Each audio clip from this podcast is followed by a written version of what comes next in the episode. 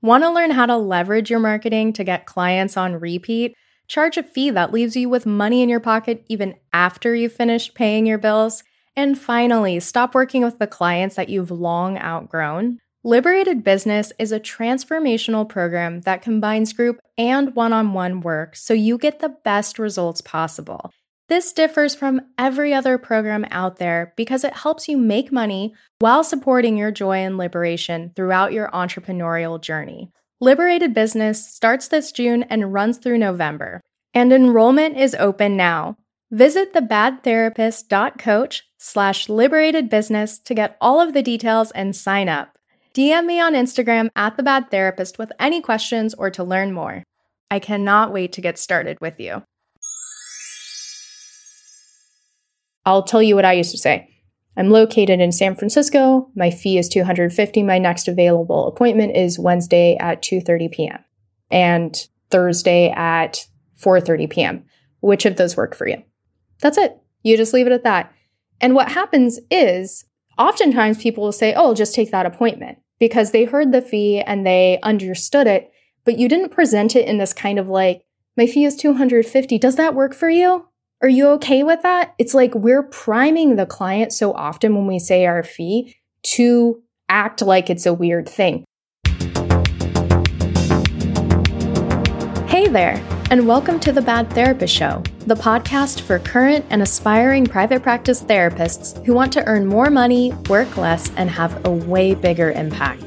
I'm your host, Felicia, the Bad Therapist. Former goody-goody therapist turned six-figure private practice owner and therapist business coach. I'm here to help you learn everything you need to know about private practice and expanding beyond the one-to-one model so you can earn more money and increase your impact as a therapist without burning out or hustling. Using my proven Liberated Business method, therapists at all stages of business have been able to grow their income while becoming even better therapists. And I'm on a mission to help you do the same. It's time for you to get your time back and enjoy being a therapist again. You ready? Let's get started.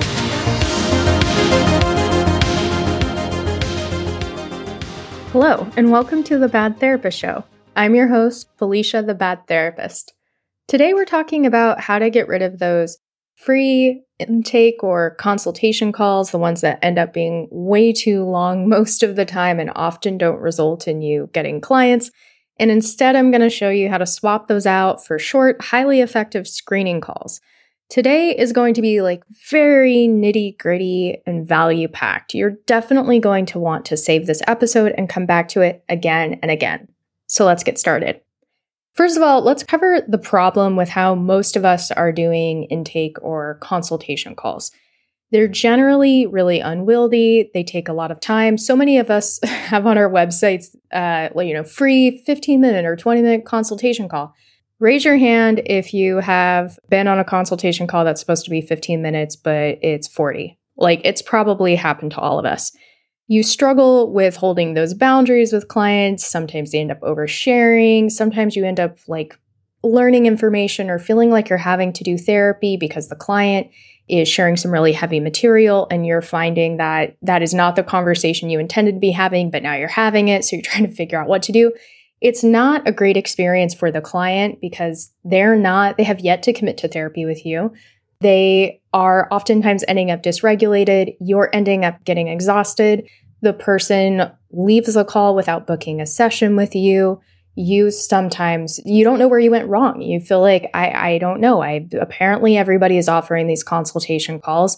I did the consultation call and it didn't work. I still don't have a client and I don't know what happened on that call. So it's not a great strategy, but it is the norm in our field. And it really does need to change because it's simply not working.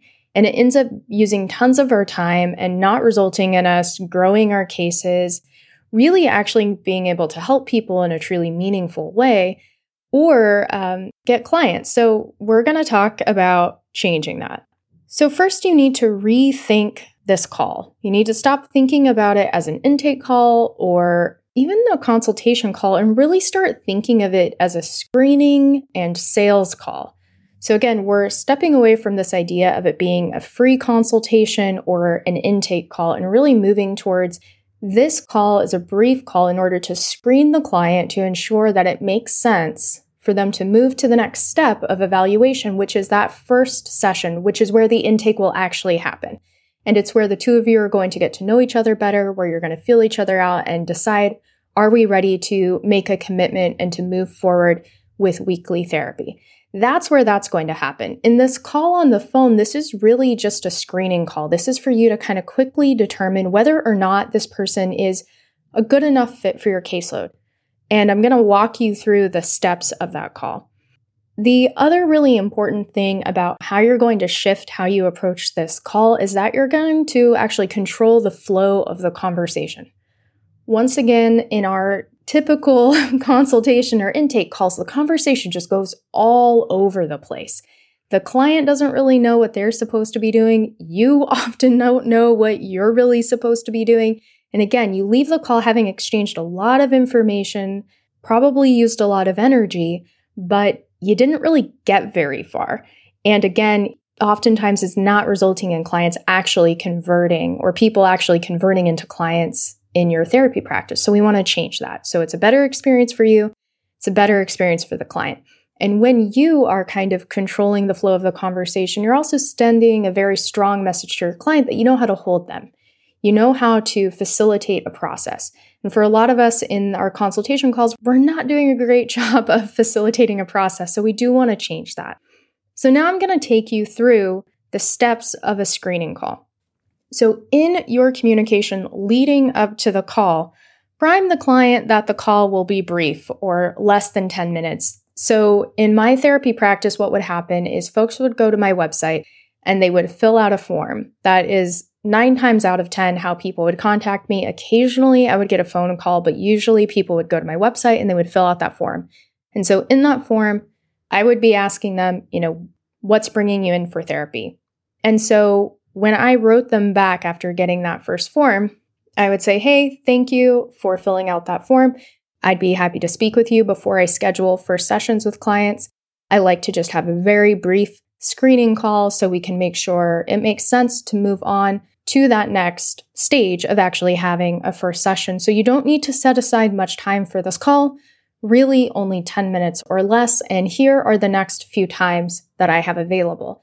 And what I love about this approach is that, it's really easy.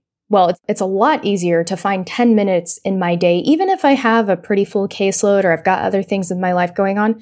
It's so much easier for me to find a 10-minute slot that I can offer somebody to do this call. And likewise, it's so much easier for them to find a 10-minute slot where they can do this call.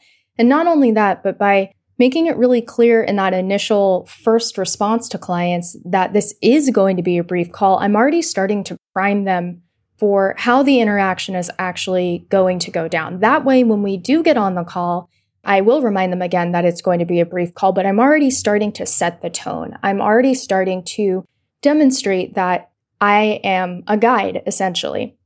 And this has to do with a larger sort of concept or a way that I approached being in my therapy practice, which is it's essentially my responsibility as the therapist in this dynamic to hold the frame. It can still be client-directed, it can still be client-centered in the therapy, but when it comes to the aspects of our interaction that intersect with how I run my business, it's really my job to be in charge of that and facilitate that. That's not the client's job. And so I'm already setting the tone here that I have been thoughtful about my business. I've been thoughtful about the onboarding experience for clients, and I'm the one who's taking responsibility for how this goes. This isn't the point in time where I'm going to necessarily collaborate on how this call is going to go down. I'm going to be pretty directive and steering the conversation, because just my personal perspective is that's not something I need to collaborate on at this point. Once the person's in therapy and we're in the flow of therapy, what happens during the therapy is obviously something we're co-creating and collaborating on together. When it comes to these frame sort of pieces or structures, that's really up to me to decide because it's my business. And at the end of the day, I've been thoughtful about what I want to create, and that's either going to work for some people or it's not. And that's not really up for debate because this is my business and I've decided to create it the way I want to. And if you keep on listening to me or you've listened to previous episodes, you're probably starting to get the sense that like, that's kind of how I roll. That's how I do things. So, and that's what I suggest to all of my clients and the other therapists that I work with, is that you really need to be thoughtful about the business you're creating and take full responsibility for that. That's not up to your clients. It's not up to your potential clients. All right. So that's the perspective. You've primed them that this is going to be a brief call. Now, once you're on the call, something you can say is, thank you so much for making this time to speak with me. Is now still a good time for talk? Do you still have, about 10 minutes or less? 9 times out of 10, they say yes. They might say, oh, you know what? Let me just walk outside real quick. I'm at my desk. I'm just going to go take this call outside. Great. No problem. So then I say, hey, I read your email or form submission or listened to your message. So I know a little bit about what's bringing you in. Is there anything else that you think would be really helpful or really important for me to know to help me know that I'm the best fit for you? And so once again, this is very, very different than how we typically do this. Typically, we're like, tell me about yourself, or here's this like 12-point intake thing that I'm going to do with you right here, right now. And it goes way too deep, way too fast. I'm just saying to this client, is there anything that feels really important that I should know in order for me to determine whether or not it makes sense for us to take it to the next step, which is going to be that first session? And that really primes the client to be thoughtful about, well, what am I sharing? I'm getting the message from this person that I'm not intended to share my life story. I'm supposed to give this person the information that's going to help them know whether or not to take it to the next step.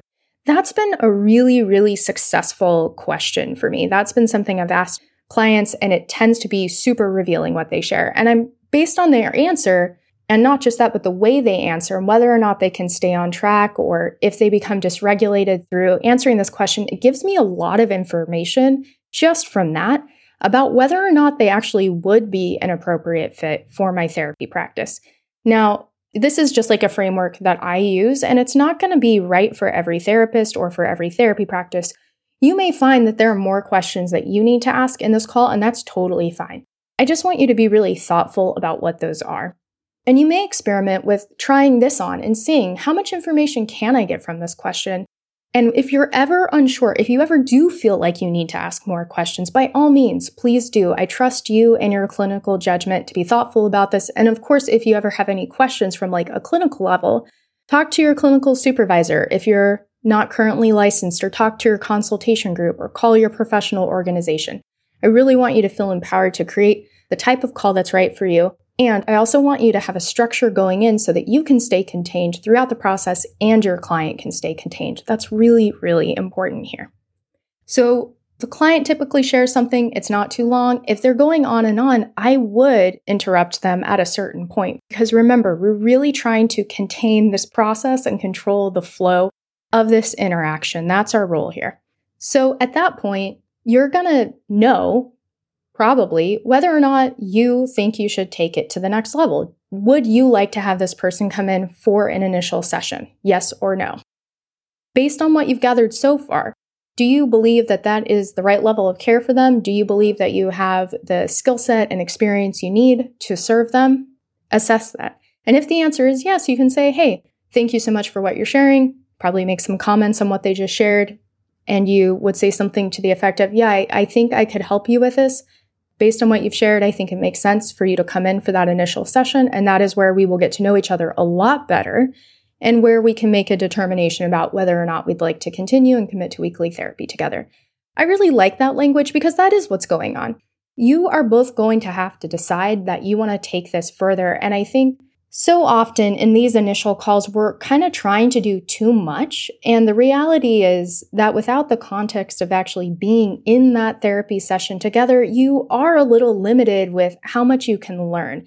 And we can rush to some conclusions based on that more unwieldy intake call that end up not really serving us or our clients in the long run.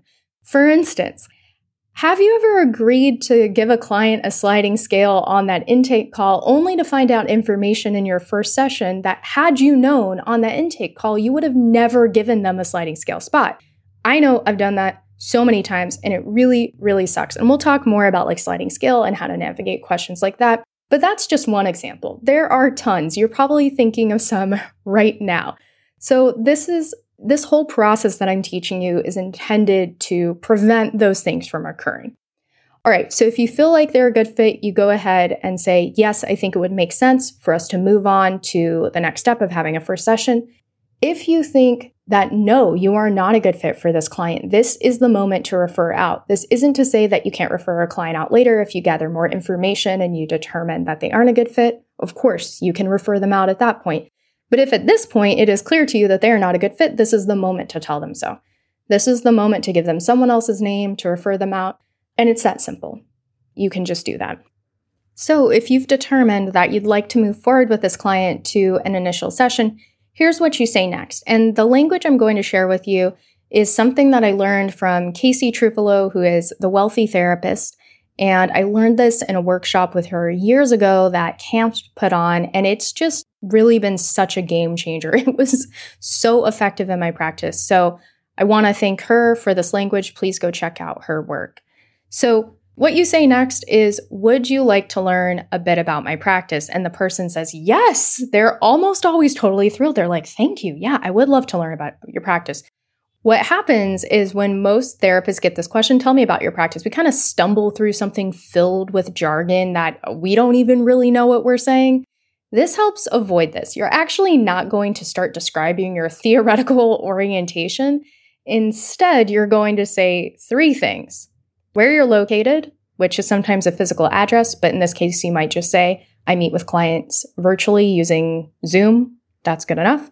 You state your fee and you say one number and you don't follow it up with, and I have a sliding scale and, or you don't have to pay me that, or you can just barter with me and chicken eggs. Like, don't say that. Just say your fee and leave it alone.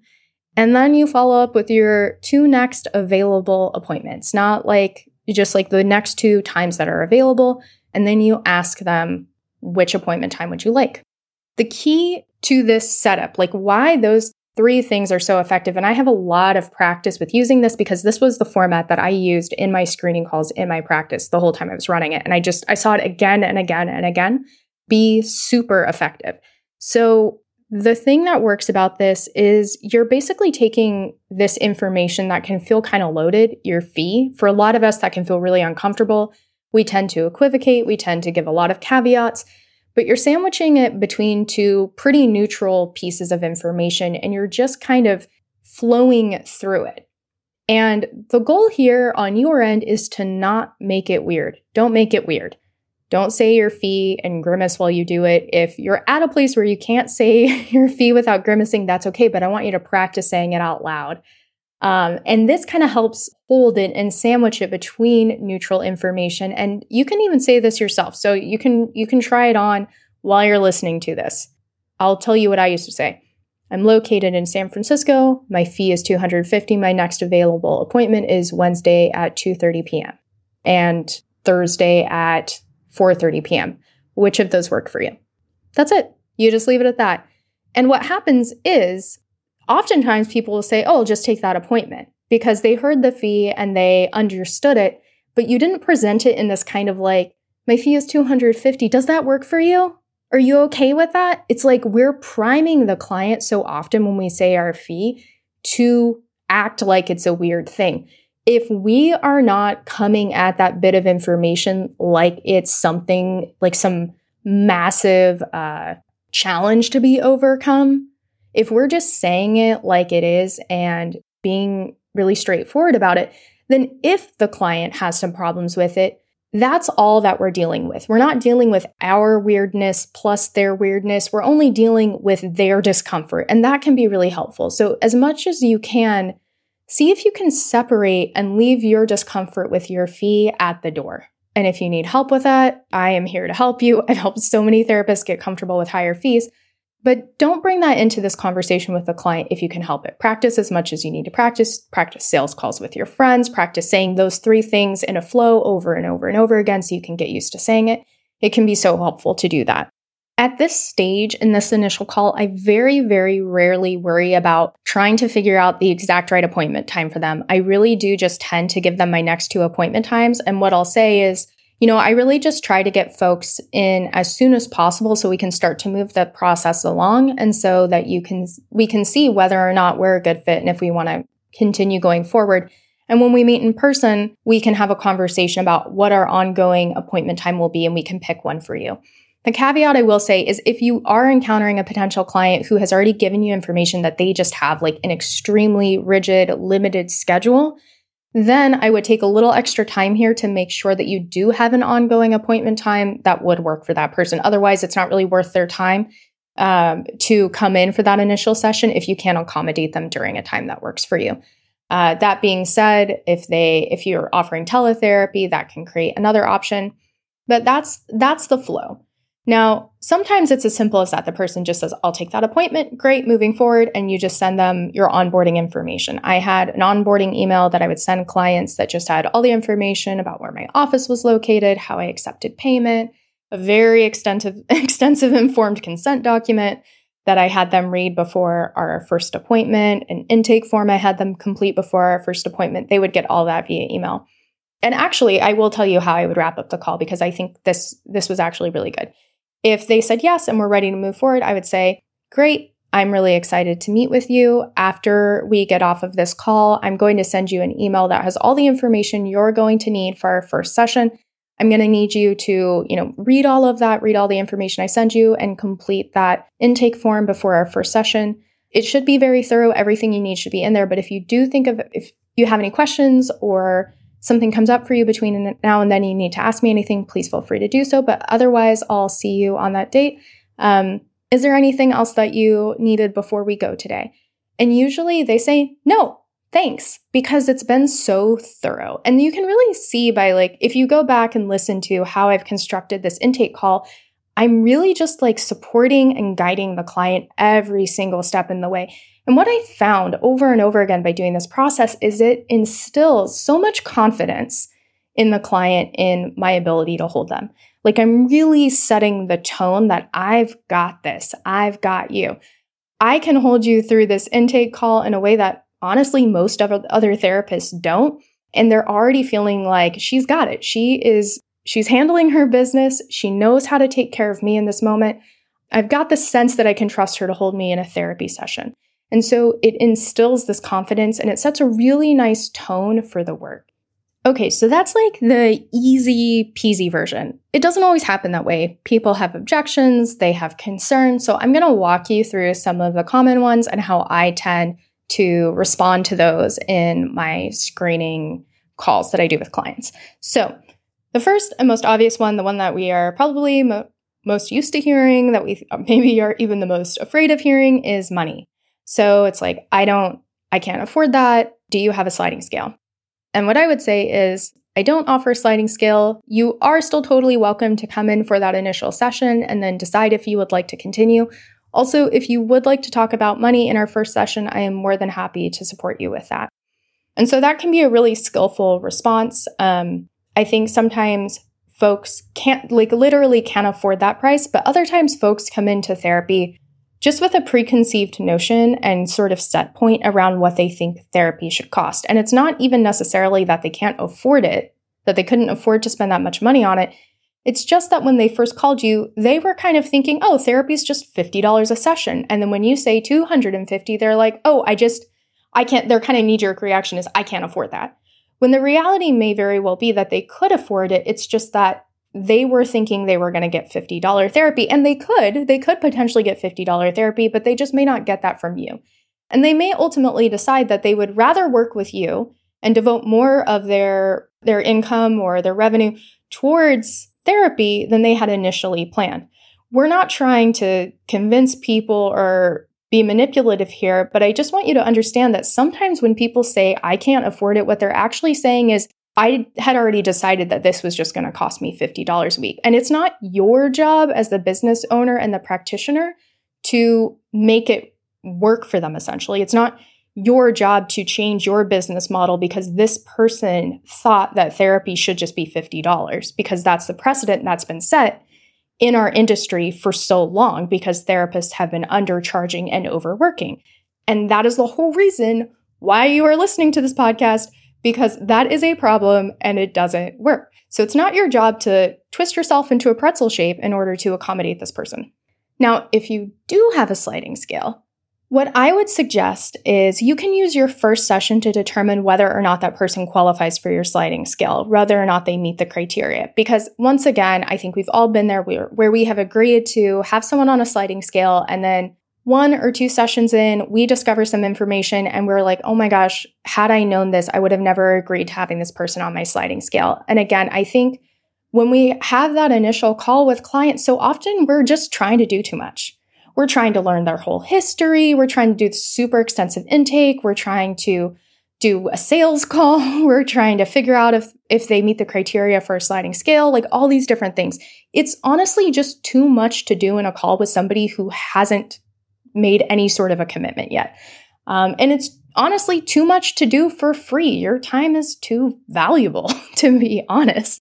So I'd rather have you do that in that initial call. And I would also love you to think about what is the criteria for your sliding scale if you are going to have one. And does a sliding scale you have make sense for your business and for what you'd like to be making overall in your business? And if you're like, huh, what? How would I even know that? Go to the link in the show notes for this and get the Bad Therapist Magic Sheets. This is a tool that is going to help you determine whether or not your sliding scale makes sense, whether or not your fee makes sense for what you would like to earn. So check that out. It's totally free, super, super powerful and useful. Another thing that can come up is insurance. So someone may say, well, do you take insurance? And this is what I would say. No, I don't take insurance, though you can pay with an HSA or FSA, or you could get reimbursed through your insurance in some cases.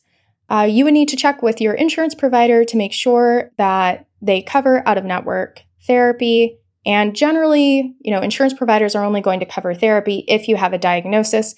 I typically don't diagnose people, at least for a few sessions, because I really like to get to know you. And I see diagnosis as also a sort of collaborative process. It is something that we would look at together. So I'm not quick to diagnose. That means that you would have to be able and willing to pay out of pocket for your insurance for at least several sessions, and understand that you may or may not get reimbursed for that.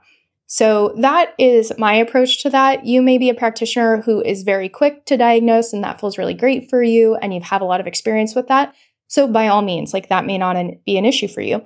You may be a provider who takes insurance, in which case you're just telling this person which insurances you take or not, right? So this could be very straightforward for you, depending on what you are doing in your business. There's also this really cool plugin app, support for therapists. I don't know exactly how to describe it, but it's called Mentaya. And it's this tool that helps your clients and you figure out what portion of their therapy is going to get covered by their insurance for out-of-network providers. It is a really, really rad tool called Mentaya. You can check it out. And the link for that is also in the show notes. So if you aren't taking insurance, if you're not an insurance provider, you're not paneled, but you do want to allow clients to use their insurance with you, this is a tool that can actually make that so much easier. Okay, so that's the insurance question. Next thing that can come up is time or day. So they're like, oh, I don't know if those times work for me. And this came up for me a lot because I had very limited hours. I only saw clients Tuesday, Wednesday, Thursday. My earliest appointment was at 9:30. My last appointment started generally at 4:30. Sometimes I would have a 5:30 client. So it was pretty limited. And I would usually also take off an hour to 2 hours in the middle of the day. So I didn't have any of those evening hours that everybody wants. And so I would often have people say well, and I'd have weird ass times. I'd be like, I have Tuesday at 11. And people would be like, what? I can't come see you Tuesday at 11. I'm like, well, so here's what I would say to those folks. I would say, I hear you. And many of my clients have said the same thing. And what they've ended up doing is they've come up with a lot of creative solutions. Sometimes they've asked to work from home for the day. That way they can come in for an hour and see me, or they will do teletherapy with me.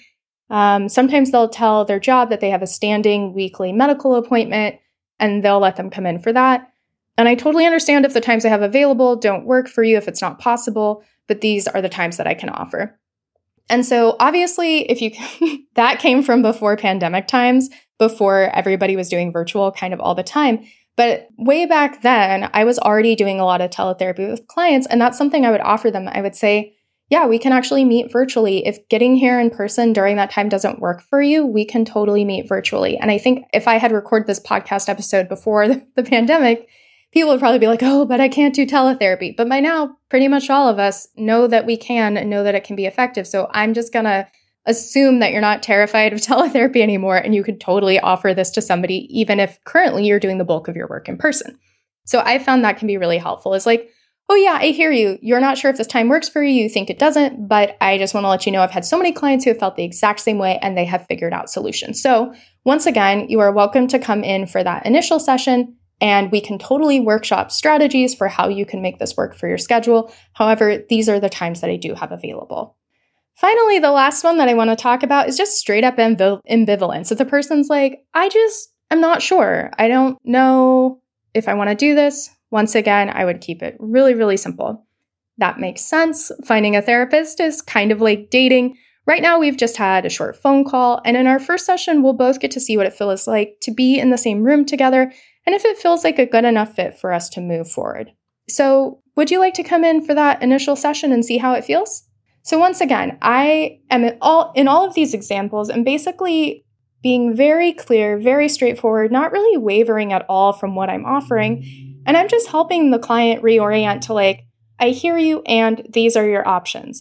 I'm not saying I hear you and, oh, you want something that's off menu? Let me go run to the grocery store and buy a whole new set of ingredients and create a whole new recipe and then make something new on the fly because I'm terrified that you'll say no.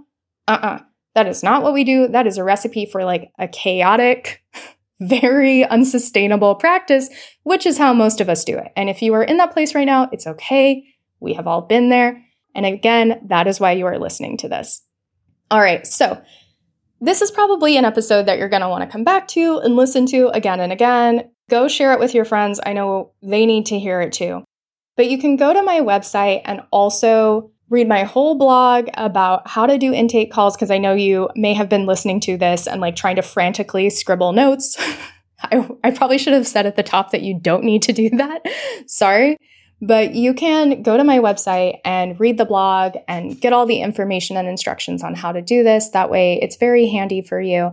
So we'll make sure that that link is also in the show notes. And yeah, I just want to thank you so much for tuning in today. I hope that this walkthrough has completely shifted how you think about your client onboarding process. I know that this approach is going to save you so much time, and it's actually going to help your clients feel so much more contained and held right from the very start. And it's going to result in so many more yeses. I cannot tell you how effective this strategy is. Make sure to tune in next week. I'll be kicking off my Therapist CEO series with a surprise guest, and I am so excited for you to hear from her. I would love to hear your thoughts on this podcast, on this episode, so please leave a review and a 5-star rating if you found this helpful, and come say hi to me on Instagram. I'm at The Bad Therapist. That's at @the_bad_therapist. Thanks so much. That's all today for The Bad Therapist Show. Thanks so much for hanging with me. I hope you got some gems that you can start using right away in your own business so that you can break out of good therapist conditioning and build the business that you want. If you've gotten something out of this episode, don't keep it to yourself. Share it with one of your good therapist friends who really needs to hear it. And while you're at it, please consider leaving a rating and/or review so that we can change not just our individual businesses, but transform the mental health system that got us here in the first place. Thank you so much. I'll see you next week for more private practice and coaching tips. Remember, bad therapists make the best therapists.